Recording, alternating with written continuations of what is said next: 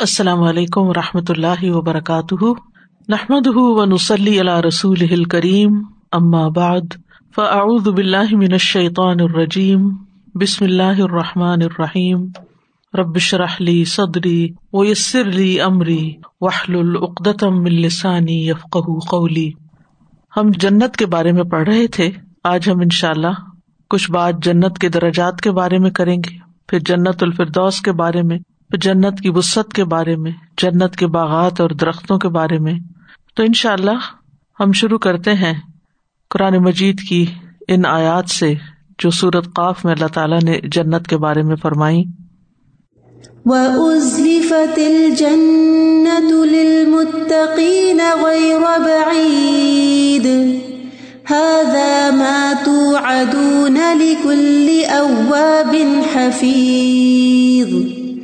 من خشي الرحمن بالغيب وجاء بقلب منيب ادخلوها بسلام ذلك يوم الخلود لهم ما يشاءون فيها ولدينا مزيد اور جنت متقین کے قریب کر دی جائے گی۔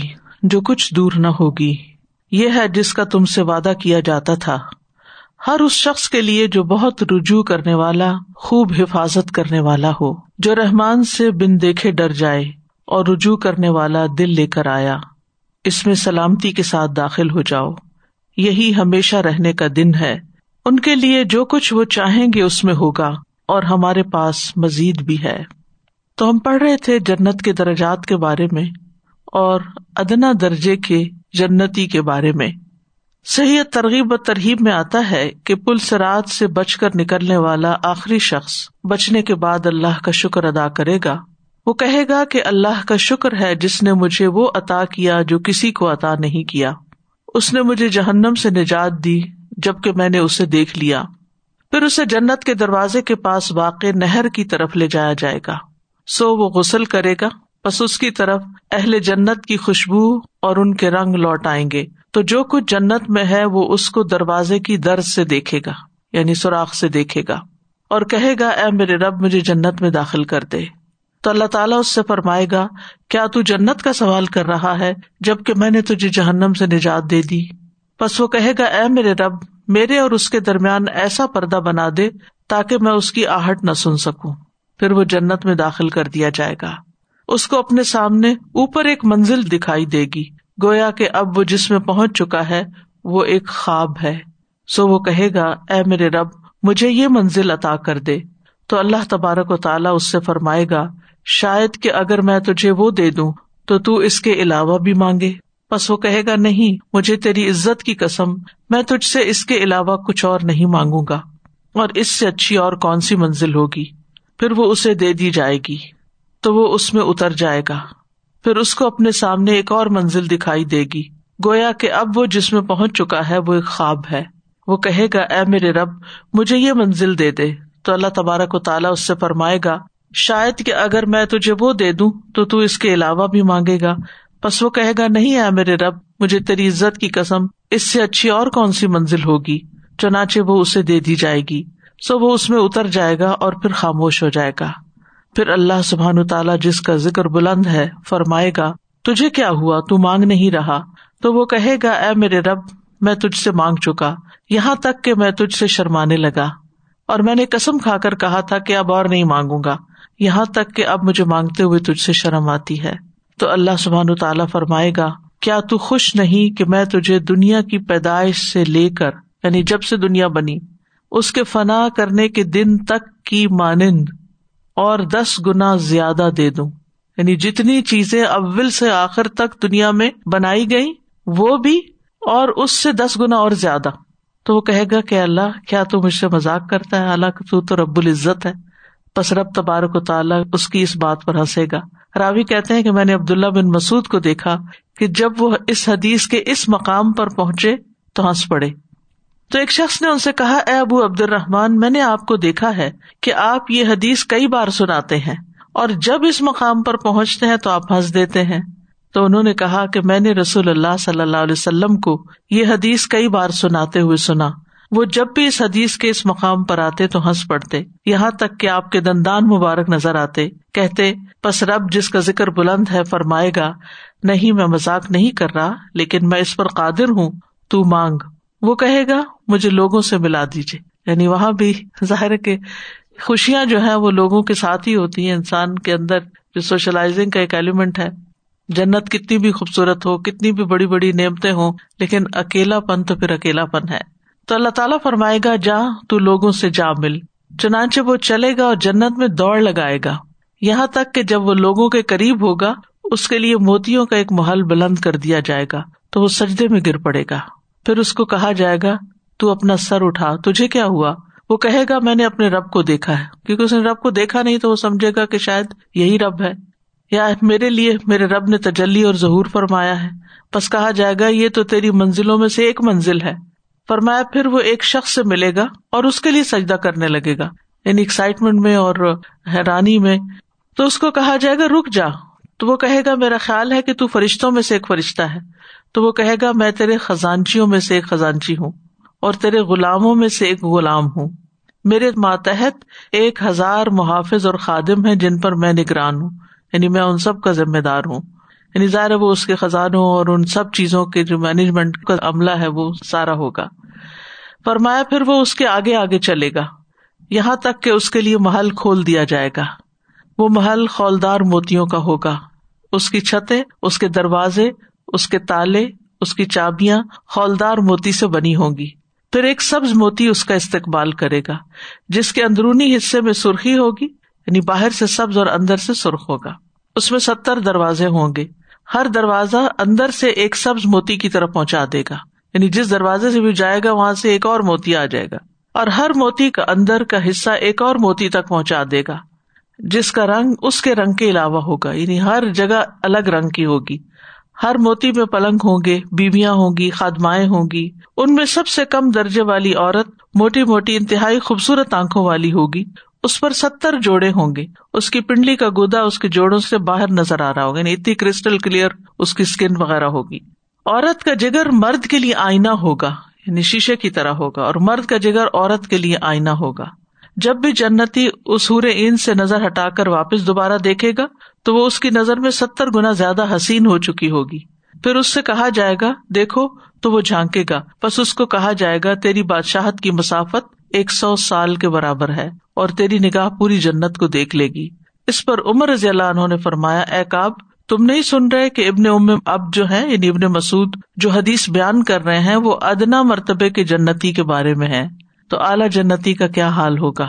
انہوں نے کہا امیر المومنین، جسے کسی آنکھ نے نہیں دیکھا، کسی کان نے نہیں سنا، بے شک اللہ بلند ذکر والے نے ایک ایسا گھر تیار کیا ہے، جس میں اس نے جو چاہ رکھا، بیویاں ہیں، پھل اور میوے اور مشروبات ہیں، پھر اس پر مہر لگا دی، پھر اسے اس کی مخلوق میں سے کسی نے نہیں دیکھا، نہ جبریل نے، نہ ان کے علاوہ کسی اور فرشتے نے۔ پھر کاب نے یہ آیت تلاوت فرمائی، فلا تعلم نفس ما اخفی لهم من قرۃ اعین جزاء بما كانوا يعملون۔ کوئی نفس نہیں جانتا کہ اس کی آنکھوں کی ٹھنڈک اور راحت کے لیے کیا چھپایا گیا ہے۔ یہ ان کی وہ جزا ہے جو انہوں نے کام کیے۔ یعنی جنہوں نے عمل کیا اور جو بڑے درجے کے جنتی ہیں، ان کی جنتیں تو کسی نے دیکھی تک نہیں۔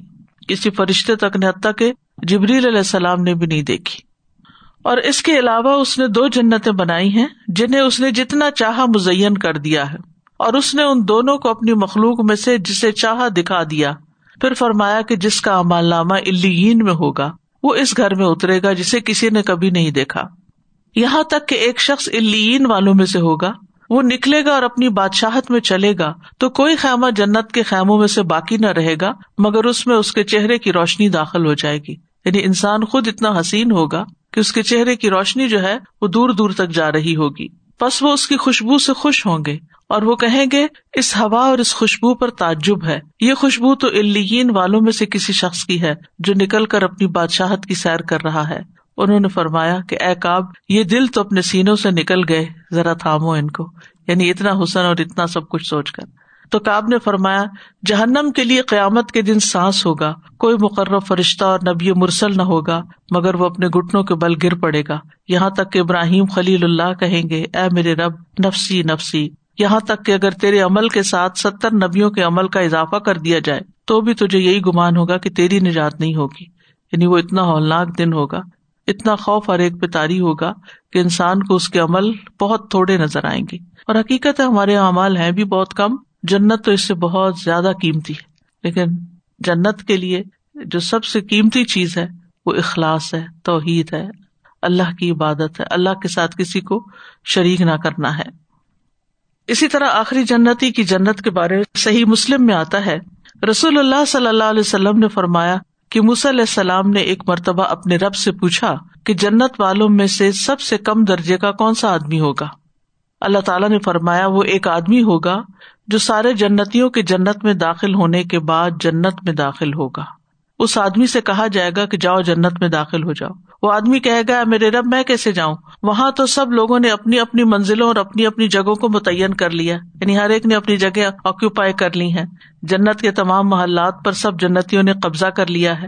تو پھر اس آدمی سے اللہ تعالیٰ فرمائیں گے کہ کیا تو اس پر راضی ہے کہ تجھے اتنی بادشاہی دی جائے جتنی دنیا کے بادشاہ کے پاس تھی؟ وہ کہے گا، اے میرے رب، میں راضی ہوں۔ اللہ تعالیٰ فرمائیں گے، جاؤ، ہم نے اتنی بادشاہت تجھے دی اور اتنی ہی اور، اتنی ہی اور، اتنی ہی اور، اتنی ہی اور، اتنی ہی اور۔ پانچویں مرتبہ وہ کہے گا میرے رب، میں راضی ہو گیا۔ اللہ تعالیٰ فرمائیں گے، تو یہ بھی لے لو اور اس کا دس گنا اور بھی لے لو۔ اور جو تیری طبیعت چاہے اور جو تمہاری آنکھوں کو اچھا لگے، وہ بھی لے لو۔ وہ کہے گا رب، میں راضی ہو گیا۔ تو آپ سوچیے کہ اس جنت کے حصول کے لیے کتنی محنت چاہیے، کتنا کام چاہیے، کتنی ایفرٹ چاہیے۔ اگر اس کی قیمت ادا کرنی پڑے، تو ہمارے پاس کون سی قیمت ہے؟ کوئی قیمت ہی نہیں ہے۔ اور یہی وجہ ہے کہ اہل جہنم کے مقابلے میں اہل جنت بہت تھوڑے ہوں گے، بہت کم ہوں گے۔ انسانوں کی جو اکثریت ہے وہ جہنم میں جائے گی کیونکہ وہ اپنی خواہشات کے پیچھے، ابلیس کے پیچھے، دنیا کے پیچھے بھاگتے رہے۔ پھر سب سے بڑے درجے والا جنتی۔ صحیح مسلم کی روایت میں آتا ہے مس علیہ السلام نے پوچھا کہ سب سے بڑے درجے والا جنتی کون سا ہے؟ اللہ تعالیٰ نے فرمایا، وہ تو وہ لوگ ہیں جن کو میں نے خود منتخب کیا ہے۔ سبحان اللہ۔ اللہ نے چن لیا ان بندوں کو۔ اور ان کی بزرگی اور عزت کو اپنے ہاتھ سے بند کر دیا۔ اور پھر اس پر مہر بھی لگا دی۔ تو یہ چیزیں نہ تو کسی آنکھ نے دیکھی ہے اور نہ کسی کان نے سنی ہے اور نہ ہی کسی انسان کے دل پر ان نعمتوں کا خیال گزرا ہے۔ اس کا مسداق اللہ تعالیٰ کی کتاب کی حکایت ہے۔ فلا تعلم نفس ما اخفی الحم من قرت اعین اس کے بعد جنت الفردوس، جو سب سے بلند اور سب سے خوبصورت جنت ہے۔ نبی صلی اللہ علیہ وسلم نے فرمایا، فردوس جنت کا ٹیلا یعنی اونچا مقام ہے۔ وہ جنت کا اعلیٰ اور افضل اور خوبصورت حصہ ہے۔ نبی صلی اللہ علیہ وسلم نے فرمایا، جب تم اللہ سے سوال کرو، تو جنت الفردوس کا سوال کرو، کیونکہ وہ جنت کا اعلیٰ اور افضل حصہ ہے۔ یعنی مانگنے میں کیا مشکل ہے؟ اللہ تعالیٰ کے لیے دینے میں کچھ مشکل نہیں۔ تم مانگو اس سے۔ اور اگر ہم مانگیں گے تو اللہ تعالیٰ شاید کچھ اچھے عمل کی بھی توفیق عطا فرما دے۔ تو انسان کے ارادے، خیالات اونچے ہونے چاہیے تھنک ہائی عباد بن سامد سے روایت ہے کہ رسول اللہ صلی اللہ علیہ وسلم نے فرمایا، جنت میں سو درجے ہیں۔ ہر دو درجوں کے درمیان سو سال کا فاصلہ ہے۔ ہر دو درجوں کے درمیان یعنی ایک درجے سے دوسرے میں سو سال کا فاصلہ ہے۔ یعنی سو سال تک اگر کوئی مسافر چلتا رہے، تو جب جا کر وہاں پہنچے۔ جیسا کہ زمین و آسمان کے درمیان کا فاصلہ ہے، اور فردوس اس کا اعلیٰ ترین درجہ ہے۔ اس سے چار نہریں نکلتی ہیں۔ اور اس کے اوپر عرش ہے۔ جب بھی تم اللہ سے سوال کرو، تو اس سے جنت الفردوس کا سوال کرو۔ اللہ اکبر، کتنی وسطیں ہوگی، کتنی وسطیں آپ سوچیے کہ زمین و آسمان کے درمیان کا فاصلہ، پھر سات آسمان ہے ایک کے اوپر ایک کا۔ پھر اس کے بعد جنتیں ہیں، پھر ان کے سو درجے ہیں۔ اور بعض روایات میں قرآن کی جتنی آیتیں اتنے ہیں۔ اور پھر وہ بلند ترین جنت الفردوس اور پھر اس کے اوپر رحمان کا عرش۔ اتنی ہمارا امیجنیشن تھک جاتا ہے کہ ہم وہاں تک امیجنیشن میں بھی نہیں پہنچ پاتے کہ جتنی بلندی ہے۔ تو اس کے لیے بلند ایمان اور بلند اخلاق اور اچھے کاموں کی ضرورت ہے۔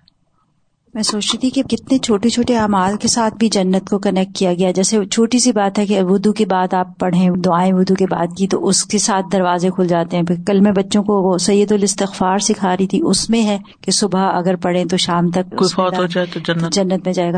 تو کئی اتنے چھوٹے چھوٹے اعمال ہیں وہ بھی شیطان ہمیں جو ہے وہ بھلوا دیتا ہے۔ بھلوا دیتا ہے وہ ہم کرنا بھول جاتے ہیں۔ ہماری نظر میں دنیا کے جو سامنے کام نظر آ رہے ہوتے ہیں وہ زیادہ اہم ہوتے ہیں اس لیے ہم ان چیزوں سے غافل ہو جاتے ہیں اور ان کے لیے وقت نہیں نکالتے۔ حالانکہ صرف ارادے کی بات ہے نیت کی بات ہے اور چاہت کی بات ہے نا شوق کس چیز کا ہے؟ ہم نے شوق دنیا کی چیزوں کے ساتھ لگا لیا۔ اور یہ جو بارہ سنتے ہیں ان کو بھی ہم اگر کرنا چاہیں تو کر سکتے ہیں۔ جی ارادہ بس کر لیں۔ باقی چیزوں کے لیے اگر وقت نکل آتا ہے تو کیا انہیں کاموں کے لیے وقت نہیں ہے؟ سوچنے کی بات ہے نا اور پھر طلبگار جنت کے جن کی کوئی وقت نہیں۔ مچھر کے پر برابر نہیں اللہ کے نزدیک دنیا کی چیزیں۔ الٹا انسان پہ بوجھ ہے۔ یعنی جتنی دنیا زیادہ ہوتی ہے، اتنے کام بڑھ جاتے ہیں، اتنا بوجھ بڑھتا ہے تو اتنا حساب بڑھ جاتا ہے۔ کورونا کی وجہ سے اتنی زیادہ احتیاط کی جا رہی ہے۔ جوتے تک اسپرے کر کے اندر لے کے جاتے ہیں کلینکس میں۔ ایسے لگتا ہے جیسے ہم پتہ نہیں کون سے زون میں جانے لگے ہیں اور کیا ہونے والا ہے۔ ویئر از یور ماسک دس چیزیں پوچھیں گے، پھر چار چار دفعہ سینیٹائز کرائیں گے۔ میں کلینک کی بات کری ڈاکٹرس کے ابھی ہو کے آئی تھوڑی دیر پہلے۔ یقین کریں میرے مائنڈ میں یہی چاہ رہا تھا کہ اگر ہم دنیا میں ایسے ہی سیفٹی کا احتیاط اور محتاط زندگی گزارے کہ ہمارے جسم پہ ہمارے پیر ایسی جگہ پہ نہ جائیں تو اللہ اکبر ہم کتنے بچ جائیں۔ لیکن اس وقت ہمیں شیطان ہے سب بہکاتا ہے کہ ہمارے منہ سے غیبت بھی نکل جاتی ہے سارے کام ہو جاتے اللہ معاف کر دے۔ جنت کی وسط کے بارے میں سورت الحدید میں اللہ تعالیٰ فرماتے ہیں سابقوا إلى مغفرة من ربكم وجنة عرضها كعرض السماء والأرض أعدت للذين آمنوا أعدت للذين آمنوا بالله ورسله ذلك فضل الله يؤتيه من يشاء.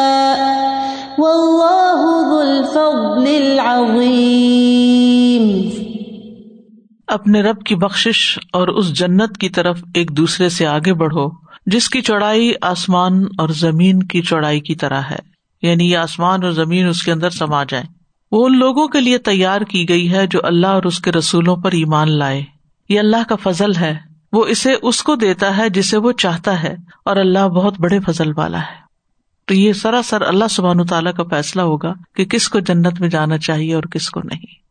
اس لیے اللہ تعالیٰ سے اس کا فضل مانگتے رہنا چاہیے کہ اللہ انی اس کا من فضلک ان لا لکھا اللہ انتا کہ تیرے فضل کا مالک بس تو ہی ہے، تو تجھ سے ہی میں تیرے فضل کا سوال کرتا ہوں۔ پھر جنت کے باغات کے بارے میں قرآن مجید میں کچھ ڈسکرپشن آتی ہیں؟ سورت الرحمان میں آتا ہے وَلِمَنْ خَافَ مَقَامَ رَبِّهِ جَنَّتَانِ فَبِأَيِّ آلَاءِ رَبِّكُمَا تُكَذِّبَانِ ذَوَاتَا أَفْنَانِ اور جو شخص اپنے رب کے سامنے کھڑے ہونے سے ڈرتا رہا ڈرے گا تو پھر غلط کام بھی چھوڑ دے گا۔ اس کے لیے دو باغ ہوں گے۔ بس تم اپنے رب کی کون کون سی نعمتوں کو چٹلاؤ گے؟ وہ دونوں باغ لمبی لمبی اور بڑی بڑی شاخوں والے ہوں گے۔ یعنی اس کے درختوں کی شاخیں بہت دور دور تک پھیلی ہوئی ہوں گی۔ دو گہرے سبز باغ ہوں گے۔ سورت الرحمان میں فرمایا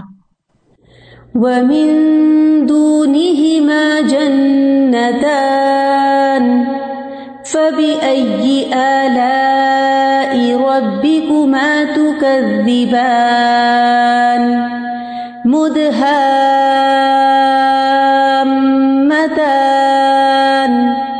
فبأي آلاء ربكما تكذبان اور ان دو باغوں کے علاوہ اور دو باغ ہیں۔ جو پیچھے بات آئی نا ولی من خاف مقام اور ربی ہی جنتان، تو ان جنتان کے علاوہ دو اور جنتیں ہیں۔ فبی اعلی ربی کو ماتو کا زبان تو تم اپنے رب کی کن کن نعمتوں کو جھٹلاؤ گے۔ مدھام متان دونوں سیاہی مائل گہرے سبز رنگ کے ہیں۔ فبی اعلی ربی کو ماتو کر دیوان تو تم اپنے رب کی نعمتوں میں سے کس کس کو چٹلاؤ گے۔ اصل میں فرق ہوگا اصحاب المین اور مقربین کے درمیان۔ تو اصحاب الیمین کے درجے اور ہوں گے اور مقربین کے سابقون الاولون کے درجے اور ہوں گے۔ ان کی جنتیں بھی الگ ہوں گی۔ دو چاندی کے اور دو سونے کے باغ ہیں۔ رسول اللہ صلی اللہ علیہ وسلم نے فرمایا، جنت میں دو باغ چاندی کے ہوں گے، جن کے برتن اور دوسری تمام چیزیں چاندی کی ہوں گی۔ اور دو سونے کے باغ ہوں گے، جن کے برتن اور تمام دوسری چیزیں سونے کی ہوں گی۔ پھلوں والے باغات ہوں گے۔ سورت نبا میں اللہ تعالیٰ فرماتے ہیں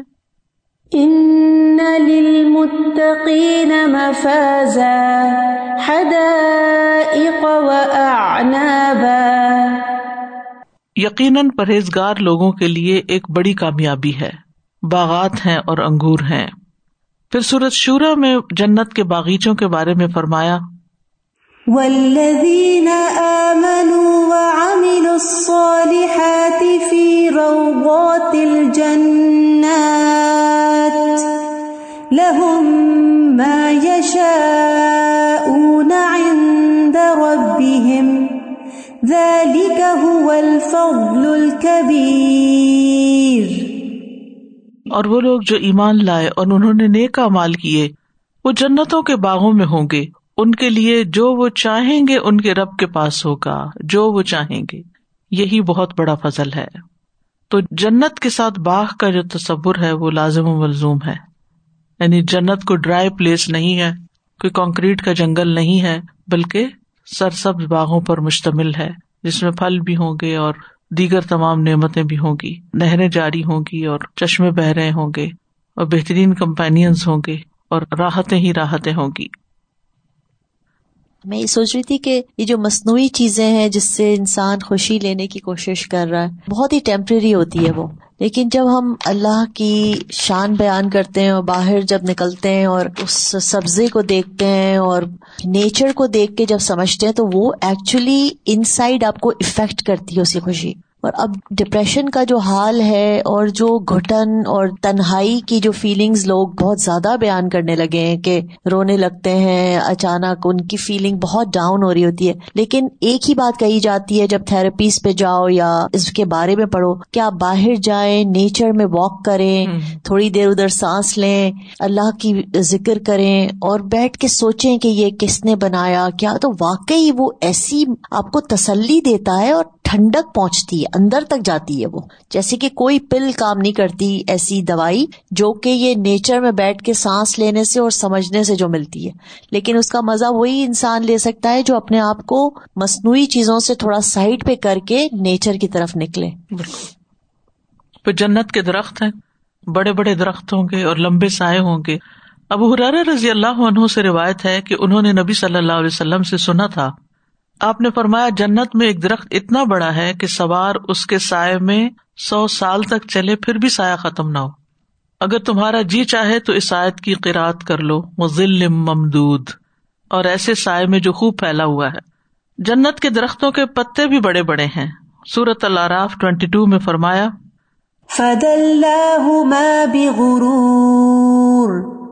فلما ذاقا الشجرة بدت لهما سوآتهما وطفقا يخصفان عليهما من ورق الجنة وناداهما ربهما ألم أنهكما عن تلكما الشجرة وأقل لكما لكما إن الشيطان لكما عدو مبين۔ پھر جب دونوں نے اس درخت کو چکھا تو ان کے لیے ان کی شرم گائیں ظاہر ہو گئی اور دونوں جنت کے پتوں سے لے لے کر اپنے آپ پر چپکانے لگے۔ جس سے پتا چلتا ہے کہ پتے چھوٹے نہیں تھے، بڑے تھے، کہ جو جسم پہ چپکایا تو جسم ڈھک گیا، لباس کا کام دیا۔ رسول اللہ صلی اللہ علیہ وسلم نے فرمایا، جنت کے ہر درخت کا تنا سونے کا ہے۔ پھر بغیر کانٹوں کے درخت ہوں گے۔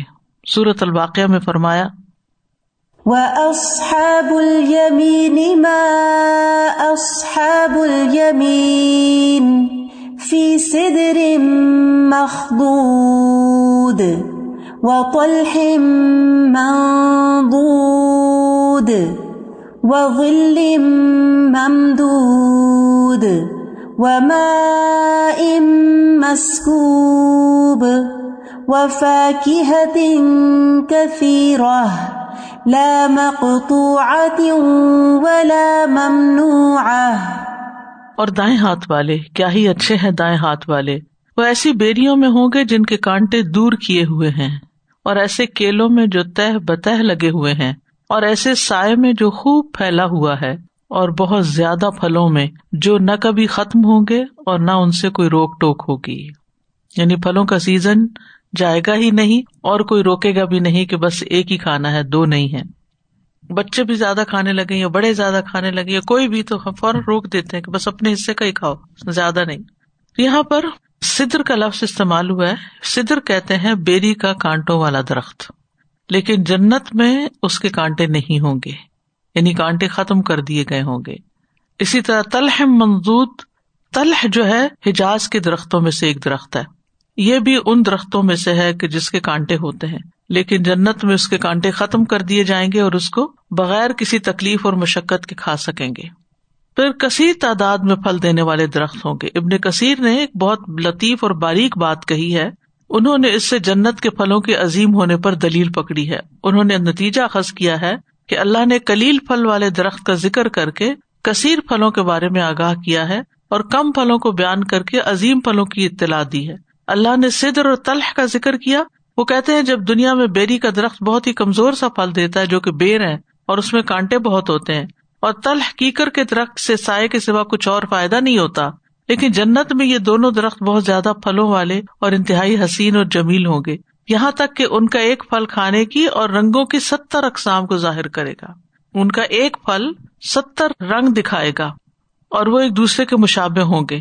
تو ان درختوں کے بارے میں آپ کا کیا خیال ہے؟ جن درختوں کے پھل دنیا میں بہت خوبصورت ہوتے ہیں، جیسے کہ سیب ہیں کھجورے ہیں، انگور ہیں اور دیگر پھل ہیں۔ اور خوشبودار پھولوں اور رنگوں والے پھولوں کے اقسام کے بارے میں آپ کا کیا خیال ہے؟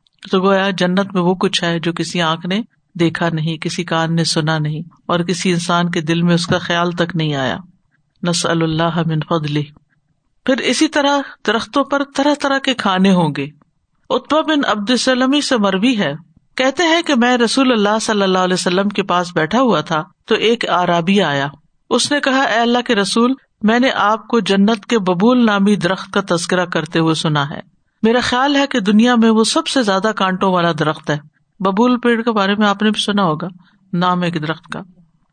تو رسول اللہ صلی اللہ علیہ وسلم نے فرمایا، اللہ جنت میں ببول درخت کے ہر کانٹے کے بدلے یعنی کانٹا نہیں ہوگا، اس کے بدلے خسی بکرے کے خصیہ کی طرح ایک چیز پیدا کرے گا۔ یعنی کانٹوں کی جگہ یہ چیز اگے گی، اس میں ستر رنگ کے کھانے ہوں گے۔ یعنی جو پھل اگے گا، ستر رنگ کے کھانے ہوں گے۔ اور ہر کھانے کا رنگ دوسرے کے رنگ سے مختلف ہوگا۔ پھر کتنے رنگ ہوں گے اور کتنے ٹیسٹ ہوں گے اور کتنی لذت ہوگی ان میں؟ ویرائٹی تو بے شمار ہے یعنی کہیں لمٹ ہی نہیں ہے۔ یعنی جیسے جنت کبھی ختم ہی نہیں ہونی، تو اس کی نعمتیں بھی کبھی ختم نہیں ہوگی۔ اللہ اکبر، کیا زندگی ہوگی؟ کیا زندگی؟ ابھی کچھ کرنے کی ضرورت ہے۔ دنیا میں ہی کہ اللہ کو راضی کر کے جائیں۔ لیکن ہم کتنا زیادہ دھوکا کھا جاتے ہیں دنیا سے اور پھر ہم سمجھتے ہیں ہم بڑے عقل مند ہیں۔ جی یہ ابھی یہاں پہ بہت زیادہ رواج ہے ویڈنگس پہ نا، باہر پھر جاتے ہیں، اچھے اچھے خوبصورت، انہوں نے پارکس رکھے ہیں فوٹوگرافی کے لیے اور یہ وہ۔ تو یہ ان سے میں کمپیئر کری تھی کہ وہ چھوٹا سا ایک ٹکڑا اور اس میں چار چھ رنگ اور اس کو ہم اتنا امپورٹینس دیتے ہیں کہ کتنے کتنے میل چل کے جاتے ہیں وہاں پہ صرف فوٹو شوٹ کے لیے۔ تو یہاں پہ اللہ سبحانہ تعالیٰ نے اتنا کچھ، اتنا خوبصورت۔ موتیاں اور سونے کی جڑیں ہوگی درختوں کی نا۔ جریر بن عبد اللہ سے روایت ہے، وہ فرماتے ہیں، ہم مقامی سفاہ پر اترے تو وہاں ایک شخص درخت کے سائے میں سو رہا تھا۔ قریب تھا کہ اس پر دھوپ آ جائے۔ وہ فرماتے ہیں کہ میں نے غلام سے کہا کہ اس چمڑے کی چٹائی کو لے جا کر اس پہ سایہ کر دو۔ چنانچہ وہ گیا اور اس نے سایہ کر دیا۔ جب وہ بیدار ہوا تو وہ سلمان رضی اللہ تعالیٰ عنہ تھے۔ میں ان کے پاس آیا اور انہیں سلام کیا۔ انہوں نے فرمایا، اے جریر، اللہ کے لیے توازو اختیار کرو۔ بے شک جو دنیا میں اللہ کے لیے آجزی اختیار کرتا ہے، اللہ اس کو قیامت کے دن بلندی عطا فرماتے ہیں۔ اے جریر، کیا تم جانتے ہو کہ قیامت کے دن اندھیرے کیا ہوں گے؟ میں نے کہا، میں نہیں جانتا۔ انہوں نے فرمایا، لوگوں کے باہم کیے ہوئے ظلم۔ پھر انہوں نے اپنی دو انگلیوں کے درمیان ایک تنکا پکڑا۔ قریب تھا کہ مجھے دکھائی نہ دے۔ پھر انہوں نے فرمایا، اے جریر، اگر تم جنت میں اس طرح کے تنکے ڈھونڈنا چاہو تو نہیں ملیں گے، تنکے نہیں ہوں گے وہاں۔ میں نے کہا، ابو عبداللہ، جنت میں کھجور اور دوسرے درخت نہیں ہوں گے؟ یہ کہاں ہوں گے؟ انہوں نے فرمایا، ان کی جڑیں اور تنے سونے کے اور موتیوں کے ہوں گے۔ اور ان کے اوپر والا حصہ کھجورے ہوں گی۔ یعنی کوئی گندگی نہیں ہوگی درختوں کی ورنہ یہ ہوتا ہے کہ دنیا میں اگر جڑ کھودے تو کئی قسم کے کیڑے نکل آتے ہیں بیچ میں سے۔ اور کبھی فنگس لگا ہوا ہوتا ہے کبھی سوکھے سڑے کبھی جل جاتی ہیں اندر سے کوئی بیماری لگ جاتی ہے لیکن وہاں ایسا کچھ بھی نہیں ہوگا۔ جیسے سروسکیز وغیرہ کی بڑی بڑی شاپس ہوتی نا کرسٹلس کی تو ایسی چیزیں بناتے ہیں وہ جیسے درختوں کے نیچے گولڈ لگا ہوا ہے آئی مین موتی جڑے ہوئے ہیں۔ اچھا اس کو خریدنا بھی بڑی رائلٹی ہے اسے گھر میں رکھنا بھی بڑی رائلٹی ہے but even you can't have a پھل فرام اٹ رائٹ نہیں لگتی نہیں کچھ نہ کھجورے لگیں گی نہ کچھ اور ڈر یہ ہوگا کہ یہ ٹوٹ جائے گا کیونکہ کرسٹل کا بنا ہوا اور پھر اتنا expensive and you feel like یہ سارا کچھ کتنا آرنامنٹس ہیں بس خالی۔ لیکن اگر انسان سوچے کہ یہ تو ریئل ہوگا میرے آس پاس ہوگا اور ہم سوچ بھی نہیں سکتے کہ ریئل کیسے ہوگا۔ تنے کیسے گولڈ کے ہوئیں گے۔ اور چوری بھی نہیں ہو رہی ہوگی۔ تو جنت میں درخت کیسے لگتے؟ میں ہمیشہ بچوں کو جب تصویر سکھاتی ہوں تو میں کہتی ہوں تصویر پڑھو، جنت میں درخت لگے۔ تو وہ اس کو بڑا معمولی سمجھتے وہ کہتے اچھا اتنی اتنی دفعہ پڑھ لیا، بس کافی ہے اب۔ تو ہم اتنا کیوں معمولی سمجھتے ہیں؟ وہ سبحان اللہ کہنا الحمد للہ کہنا، یہ جنت کے درخت ہیں۔ لیکن ہم ان کی بھی پابندی نہیں کرتے، ان کی بھی ہرس نہیں رکھتے۔ یقین نہیں ہے نا؟ ابن مسعود کہتے ہیں، رسول اللہ صلی اللہ علیہ وسلم نے فرمایا، جس رات مجھے معراج کرائی گئی، میری ملاقات ابراہیم علیہ السلام سے ہوئی۔ تو انہوں نے کہا، اے محمد، اپنی امت کو میری طرف سے سلام پیش کرنا۔ صلی اللہ علیہ وسلم۔ اور انہیں بتانا کہ جنت کی مٹی پاکیزہ اور عمدہ ہے، اس کا پانی میٹھا ہے، اور وہ ایک چٹیل میدان ہے۔ اور سبحان اللہ الحمد للہ ولا الہ الا اللہ واللہ اکبر کہنا، وہاں درخت لگانا ہے۔ وہ تو کھلا میدان ہے، درخت آپ نے خود لگانے، اب یہ تصویر سے لگیں گے۔ لیکن ہم بھول جاتے ہیں او ہو آج تو یہ تصویر رہ گئی۔ ایک اور روایت میں ہے، ابو ہرارا کہتے ہیں کہ وہ پودا لگا رہے تھے اور رسول اللہ صلی اللہ علیہ وسلم ان کے پاس سے گزرے۔ فرمایا، اے ابو ہریرا کیا لگا رہے ہو؟ میں نے کہا، اپنے لیے پودا لگا رہا ہوں۔ آپ نے فرمایا، کیا میں تمہیں اس سے بہتر پودے نہ بتاؤں؟ ابو ہرارا نے کہا، کیوں نہیں؟ اے اللہ کے رسول صلی اللہ علیہ وسلم، آپ نے فرمایا، کہو۔ سبحان اللہ و الحمد اللہ ولا اللہ اللہ و اللہ اکبر۔ ان میں سے ہر ہر کلمے کے بدلے یعنی جیسے سبحان اللہ کے بدلے، الحمد للہ کے بدلے، جنت میں تمہارے لیے ایک ایک درخت لگا دیا جائے گا۔ کیا دنیا میں صرف منہ سے کوئی بات نکال کے کوئی چیز حاصل ہو جاتی ہے؟ یہ صرف منہ سے نکال نہیں ہے نا کلمات، پھر بھی ہم مشکل میں۔ مجھے خیال آ رہا تھا کہ ہم اس سے تھوڑا سا ایک ہوتا ہے نا عادت اپنی بنانے میں باندھنے میں۔ جن لوگوں کو شوق ہوتا ہے گارڈننگ کا یا انڈور پلانٹس بھی رکھے ہوتے ہیں تو ہم اس کے ساتھ باندھ لیں کہ جب ان کو پانی دے یا جب ان کے پاس سے گزرے تو ہم یہ ازگار کرتے رہے کہ ہم دنیا میں بھی ان کو پانی دیتے ہوئے کہہ رہے ہیں۔ اور جیسے ایک دفعہ کلاس میں ہم نے پڑھا بھی تھا کہ ہر پودا جو ہے وہ بھی اللہ کی تصویر کر رہا ہوتا ہے۔ تو ان شاء اللہ اللہ سبحانہ تعالیٰ دنیا میں بھی سر سبزی دیں گے اور آخرت میں بھی۔ استاذہ یہاں پہ نا وہ ٹری پلانٹنگ ہوتی ہے تو الہدا کی ٹیم بھی جاتی ہے۔ تو استاذہ جی وہ جیسے جتنے والنٹیئر اس کے حساب سے انہوں نے رکھے ہوتے ہیں ہر والنٹیئر کے لیے تین تین چار چار۔ تو کئی گھنٹوں کا پروجیکٹ ہوتا ہے وہ۔ جیسے ایک ایک بندے کے چار چار انہوں نے رکھے جی ہاں۔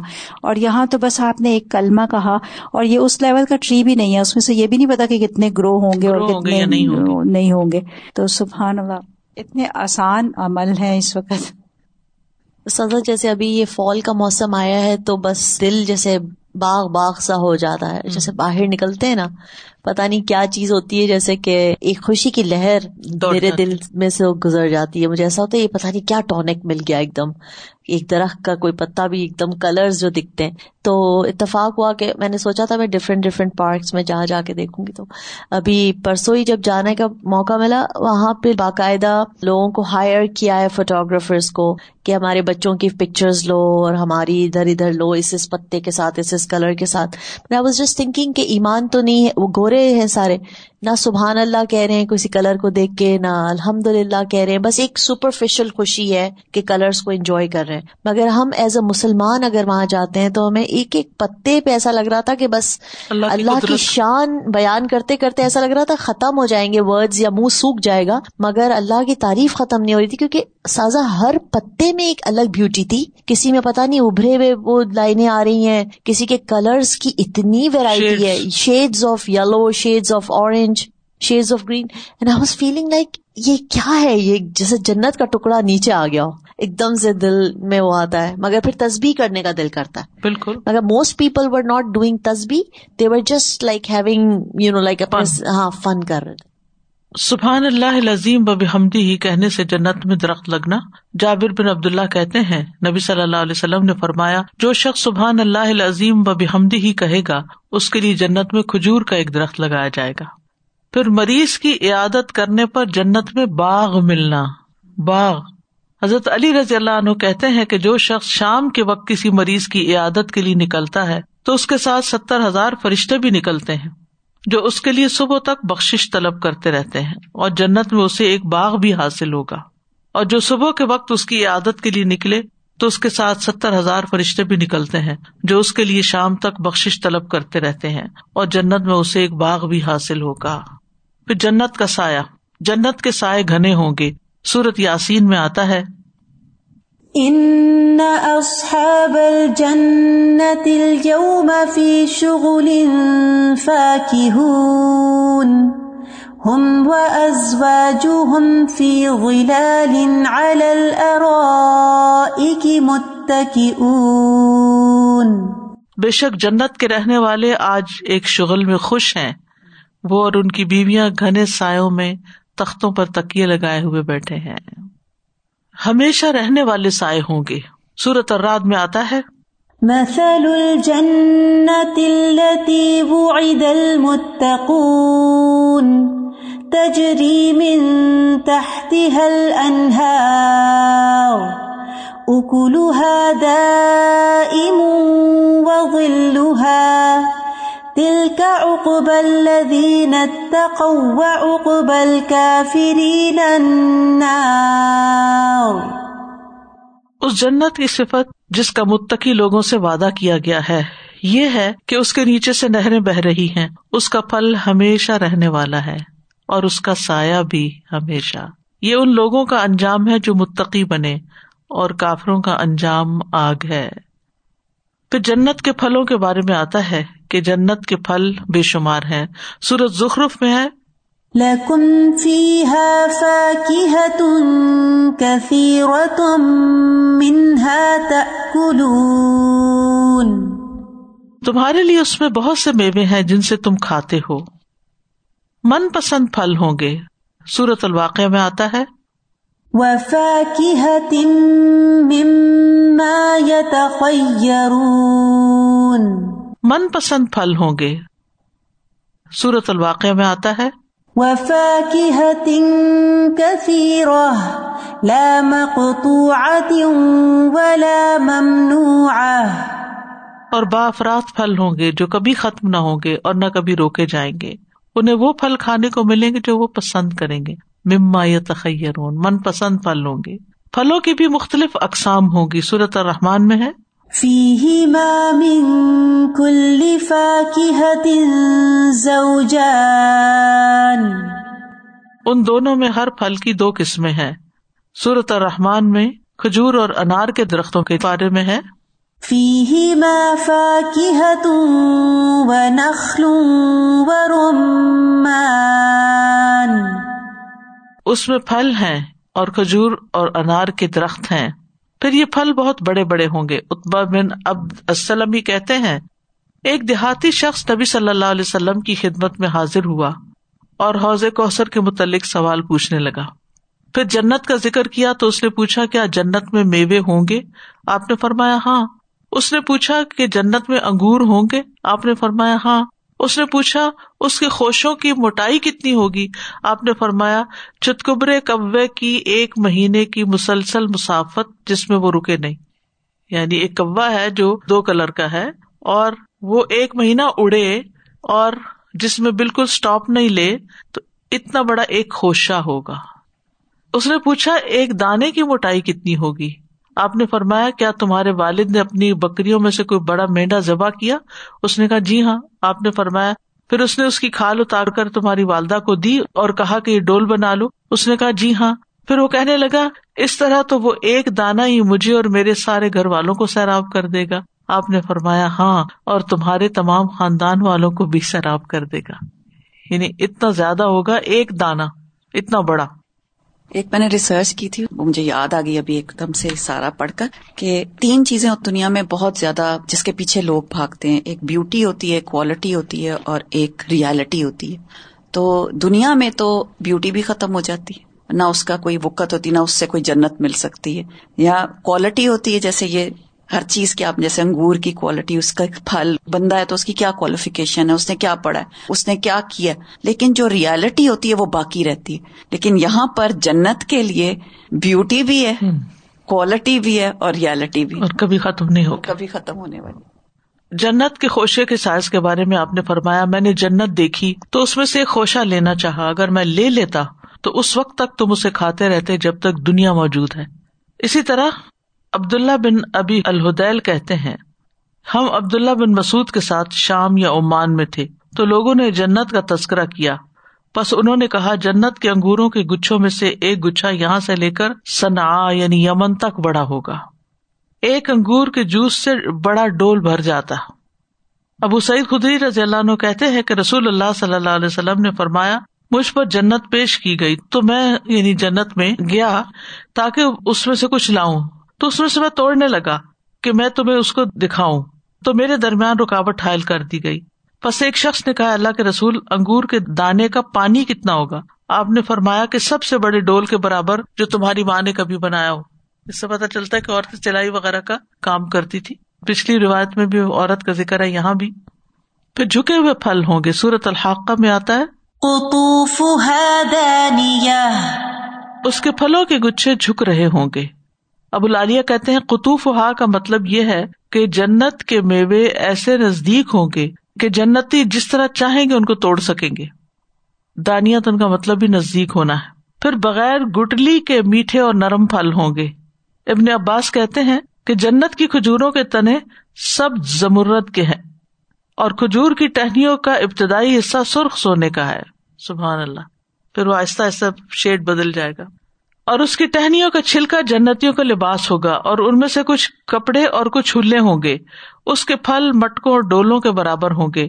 وہ دودھ سے زیادہ سفید، شہ سے زیادہ میٹھے، مکھن سے زیادہ نرم ہوں گے اور ان میں گٹلیاں نہیں ہوں گی۔ دنیا میں تو اچھے سے اچھے پھل میں بھی گٹلی ہوتی اس کے ذائقے کی بھی کوئی شورٹی نہیں ہوتی۔ ٹہنیاں از خود جھک رہی ہوں گی۔ سورت الانسان میں فرمایا